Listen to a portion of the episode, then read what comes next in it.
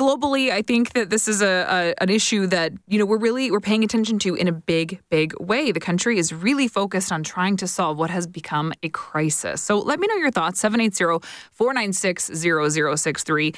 Uh, the feds have uh, have announced this housing accelerator fund worth four billion dollars, and now municipalities across our wonderful country are waiting to see if they're going to get a little piece of that pie. What exactly will it do, and is it enough? Is what we're going to get into right now with our guest, who's director for the Place Center, Mike Moffatt. Mike, thank you so much for making the time. Good to talk to you. No, good to talk to you. Thanks for having me. So, you have been beating the drum of the housing crisis in a big way for quite some time, and it's been getting a, lot of attention. Uh, you recently helped co author a report that I know the feds were taking a look at, uh, the, at the Liberal Cabinet retreat, talking about the renting crisis, as you put it. I just want to start with why it is, Mike, that you feel so passionate about this subject specifically. I, I think it influences everything. That uh, if uh, people can't find a place to live, uh, they uh, can't move next to, to job opportunities. Uh, some of the work that we've done in regional economic development has shown that uh, uh, companies are having trouble expanding because they can't find workers. They can't attract workers to uh, to, to move to higher cost uh, places like, like the GTA. Um, you're seeing, uh, you know, young people not be able to to start families and that kind of thing. So it's just it, it, it infects the entire economy when when our housing system simply isn't working anymore. It kind of feels like a lack of long term planning, you know, to kind of just remain status quo without creating any new infrastructure or really focusing on the problem at hand. So, you know, that kind of brings us back to this idea of this accelerator housing fund. What is this intended to do? And is this the idea that you were hoping that was going to come out of this cabinet retreat? So the Housing Accelerator Fund, uh, I mean, the genesis of this goes back to the 2021 uh, election. And the idea of it is that there are a lot of things at the municipal level that holds up uh, housing development. So, particularly with smaller municipalities, some of their systems aren't even digitized. So people are doing things by uh, pen and paper and then faxing them in, and then you know you have somebody on the other end, uh, you know, typing it into a computer. So, you know, that obviously slows down the process. So, what this $4 billion is designed to do is help municipalities identify that those bottlenecks to housing growth and then uh, put in put in these applications to give them funding. I think it's a good model overall. I don't think it's you know the silver bullet uh, that we need, but it certainly uh, identifies a problem that we do have these slowdowns at the municipal level and and does offer a solution. It does, though, feel like things seem to take a, a, really long time in what's become a very urgent situation. You wrote a blog piece talking about the fact that we need about 5.8 million homes uh, built in this country. Do you stand by that number, and how did you land on that? Yeah, so the, that number uh, comes from the CMHC, though I, I believe it's a, a reasonable uh, estimate. So they just look at things like demographics change, demographic changes. So uh, you know, we know we have so many 18-year-olds right now who a decade from now will be 28-year-olds, and you know, looking to to start families. Uh, you know, immigration, uh, growth from immigration, international students, and that kind of thing. And to put that into context, it's essentially a tripling of, of home building. That uh, we tend to build about 250,000 homes a year, and this is call, uh, calling for over 600,000 a year. So that is a big uphill uh, challenge, and it, a lot of it is that we've just underbuilt uh, for decades, and you know now that's uh, that's coming back to haunt us are we going to be able to get it done in the in the pace or at the speed that you think is really required to get everybody housed or to really address this problem and not just continue to create more of the same issue? So I, I, think it's possible. I don't think it's probable. So that's how I would describe it. Uh, I, I, believe that we need a wartime-like effort uh, to get there, where we have all three orders of government uh, working with builders and developers in the nonprofit sector to identify all the things that are causing us not to be able to build those homes. And you know that's everything uh, from uh, not having enough skilled trades workers to uh, these approvals processes being broken to a lot of great projects that are getting held up because of higher interest rates or, or high taxes and you know going one by one and designing you know co-designing some solutions to address all of those barriers to growth. You know, it feels when you describe it like that, like there are so many different obstacles in the way. I mean, I think addressing some of the admin issues when it comes to just getting things done uh, is is one thing, but trying to incentivize more people to enter the trades. I mean, you can't you can't make people you know take on more work if they just don't have any more time. So it it's really I think it's a layered problem and it's a it's a complicated one. Are we able to look at any other countries or jurisdictions and say, look, this is the model that we can use to to try and dig our way out of this?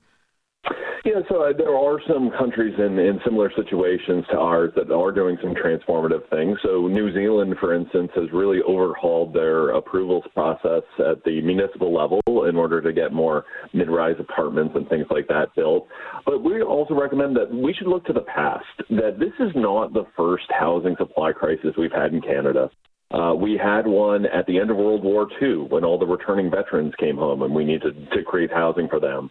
So we created a bunch of programs at the Canadian Mortgage and Housing Corporation to do that. Back in the late 1960s, we had increased immigration targets and the first wave of baby boomers leaving their parents' homes and wanting apartments or wanting to live in um, uh, student dorms. So we had policies back then. We had some tax incentives to help get apartments built. So I think we should look to other countries, but we should also look to our own past and recognize that there's a lot of stuff we did back then that would would probably work again uh, if we again just had the political courage to to implement these things. You know, it's interesting that you put it that way because I think that so many people want to be able to point fingers and blame a certain government and maybe this government specifically because they're you know maybe they're frustrated with it. Certainly in certain parts of the country that that might ring truer than others, but. It, how did we steer so far away now from a model that you described seemed to have been working in the past? Yeah, well, I, I think it's just that. I, I think it's just that sort of finger pointing where uh, the the federal government, you know, says, well, how you know, housing is a provincial responsibility, and you know, the the province might point to higher immigration targets, right. or they they might uh, point to uh, municipal delays and, and that kind of thing. So it's really one of these things that just just kind of got out of hand that everybody spent time sort of pointing pointing fingers, and it's unfortunate that you know we aren't able to do what, or at least we haven't yet been able to do what we did in the past, where we all kind of came together to to solve a common uh, objective instead of you know what we've got now, which is just three different orders of government all kind of pointing fingers at each other and saying, no, it's, it's their responsibility, not ours. Right.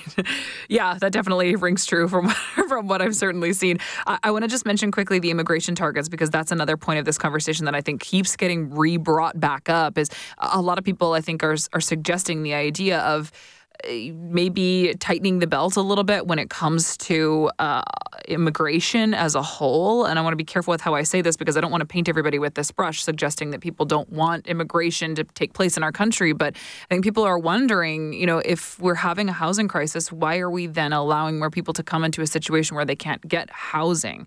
What do you say to that? Yeah, I, I, think it's worth looking at. Now, if we, if we look at uh, population growth over the last few years, it actually hasn't so much come from immigration, uh, which is kind of what we call permanent residency. But there's a lot of sort of non-permanent programs like international students and temporary foreign workers the federal government has said that they're going to look at that, you know, sort of exponential growth we've seen um, in the number of international students. But I also think it, it comes back to a lack of planning. That oftentimes the federal government will announce on the 1st of November what the immigration target is for the next year.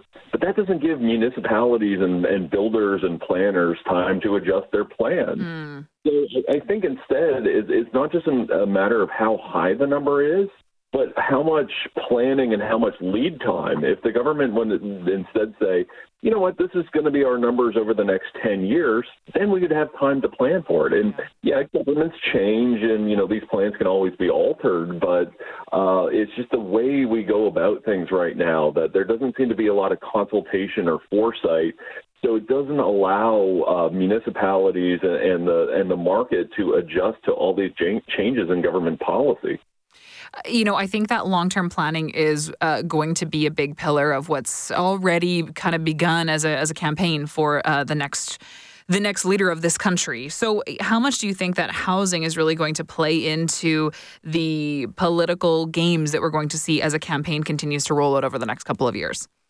I think it's it's, it's going to be big, uh, particularly as it rolls into this kind of larger affordability issue. That's you know not just uh, housing, but uh, food and, and other issues like that.